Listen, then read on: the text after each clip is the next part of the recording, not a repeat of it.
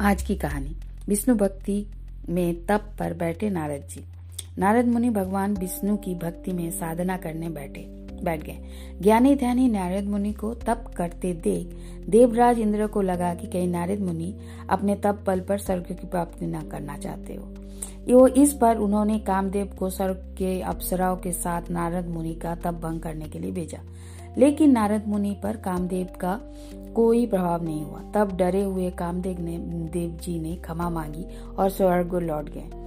कामदेव की माया से मुक्त हो रहने पर नारद मुनि इस बात का अहंकार हो गया। उन्होंने कामदेव के पर विजय प्राप्त कर ली। ऐसे में वो अपनी विजय का बखान करने श्रीहरि के पास बैकुंठ पहुँच गए और उन्होंने पूरा घटना बता दी।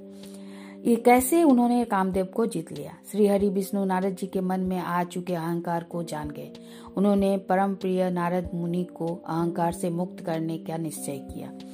जब नारद जी बैकुंठ से लौटे, लौट रहे थे तो रास्ते में उन्होंने एक बहुत सुंदर और समृद्ध नगर देखा, जिसमें वो बहुत बड़ा राजमहल था। वह नगर श्रीहरि ने अपने जोग माया से निर्मित किया था। नारद मुनि अपनी धुन में होने के कारण कुछ समझ नहीं पाए और इस नगर में राजमहल में पहुँच गए। राजा ने उनका भव्य स्वागत स्वागत किया और अपनी पुत्री को बुलाकर नारद मुनि से कहा कि मुझे अपनी राजकुमारी का स्वयंवर करना है। आप इसका हाथ देखकर इसका भविष्य के बारे में कुछ बताइए। राजकुमारी के रूप को देखकर नारद जी मोहित हो गए। जब नारद जी ने उनका हाथ देखा तो हथेली की रेखाएँ देखते ही रह गए। उसकी रेखाओं के अनुसार उनका पति विश्व विजेता रहेगा और समस्त संसार उनके चरणों में नतमस्तक होंगे।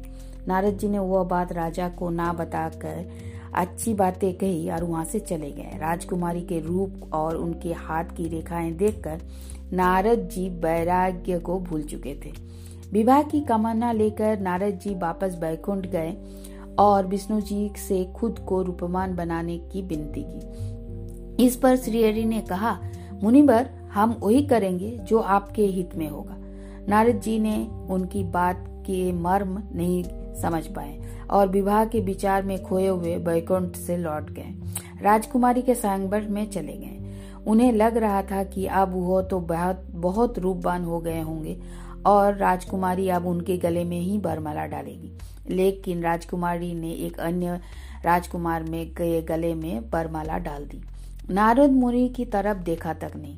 नारद जी को लगा, श्रीहरि ने मुझे रूपवान बनाया, फिर राजकुमारी ने मुझे देखा क्यों नहीं? इस विचार के साथ उन्होंने जल में अपना चेहरा देखा तो आश्चर्यचकित रह गए। उनका चेहरा बंदर के समान था। नारद जी बहुत क्रोधित हुए और क्रोध में भर कर ही वे बैकुंठ पहुँचे, जहाँ श्रीहरि विष्णु के साथ उन्होंने राजकुमारी को देखा। इस पर उन्होंने श्रीहरि को बहुत भला बुरा कहा और उन्हें साप दे दिया। आपने मेरा मुख बंदर जैसा किया और मुझे उपवास का पात्र बनाया। मैं साफ़ देता हूँ कि पृथ्वी पर आप जन्म लेंगे और इन्हीं बंदरों की सहायता आपको लेनी पड़ेगी। आपने मुझे स्त्री वियोग दिया है। आपको भी स्त्री वियोग सहना होगा। श्री हरि विष्णु भगवान, नारद जी की बात सुनकर मुस्कुराते रहे। तभी राजकुमारी लक्ष्मी माता के रूप में समा गई। वह दृश्य देखकर नारद जी समझ गए कि वह राजकुमारी और कोई नहीं, स्वयं माता लक्ष्मी थी और राजकुमार कोई और नहीं, स्वयं श्री हरि विष्णु थे। ज्ञान होने पर नारद मुनि भगवान विष्णु से क्षमा मांगने लगे, लेकिन सांप को वापस नहीं ले सकते थे। श्रीहरि ने भी उनकी बानी का मान रखा और श्री राम के रूप में अवतार लिया। इसमें उन्हें माता सीता से वियोग भी सहना पड़ा।